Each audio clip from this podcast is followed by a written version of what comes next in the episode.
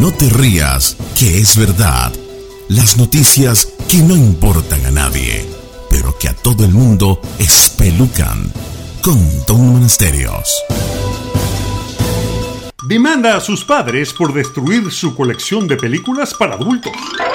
Ha ocurrido en el estado de Indiana en los Estados Unidos. Este manganzón de 40 años lo habían botado de la casa de sus padres luego de un incidente donde intervino hasta la policía.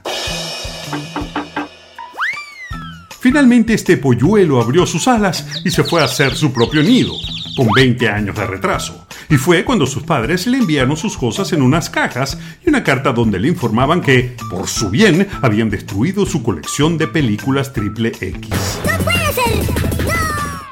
El cuarentón onanista ha decidido tomar acciones legales contra sus padres, ya que según él, su colección de películas tenía un valor de 30.000 lechugas. Lo insólito de esta noticia es el hecho de que todavía hay gente que paga por ver pornografía. Hubo un tiempo prehistórico donde la gente pagaba por el entretenimiento para adultos. Habían hasta salas de cine dedicadas a las películas de gente intimando, hasta que un día... Llegó el Internet como un asteroide que acabó y cambió para siempre este negocio del entretenimiento para adultos y ahora es casi completamente gratuito. Y como todos sabemos, no hay almuerzo gratis y si lo hay es porque te robaste la clave del Wi-Fi del vecino. Para muchos es un misterio el por qué una industria mil millonaria ha perdido tanto valor. El efecto del entretenimiento para adultos gratuito se revela cuando uno sabe que un actor de películas triple X ganaba hasta 500 veces más de lo que ganan actualmente. Y he aquí el misterio que rebana el cerebro de los internautas como una charcutería judía. ¿Por qué la pornografía es prácticamente gratuita? Y aquí les va la teoría de conspiración que más popularidad ha tomado en la Internet.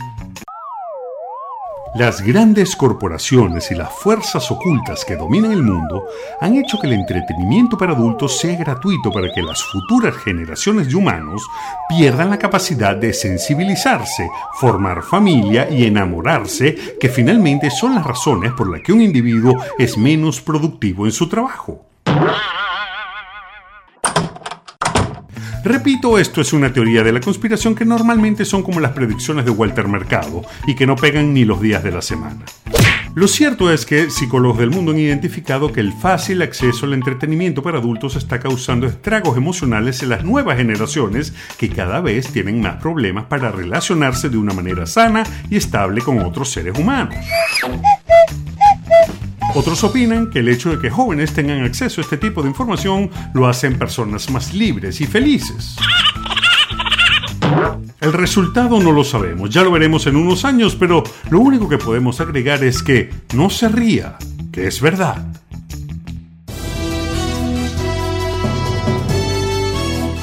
No te pierdas otro capítulo de No te rías, que es verdad. Pronto, muy pronto en la voz de Tom, Tom, Tom Monasterio, Tom, Tom, Tom Monasterio, Tom, Tom, Tom Monasterio.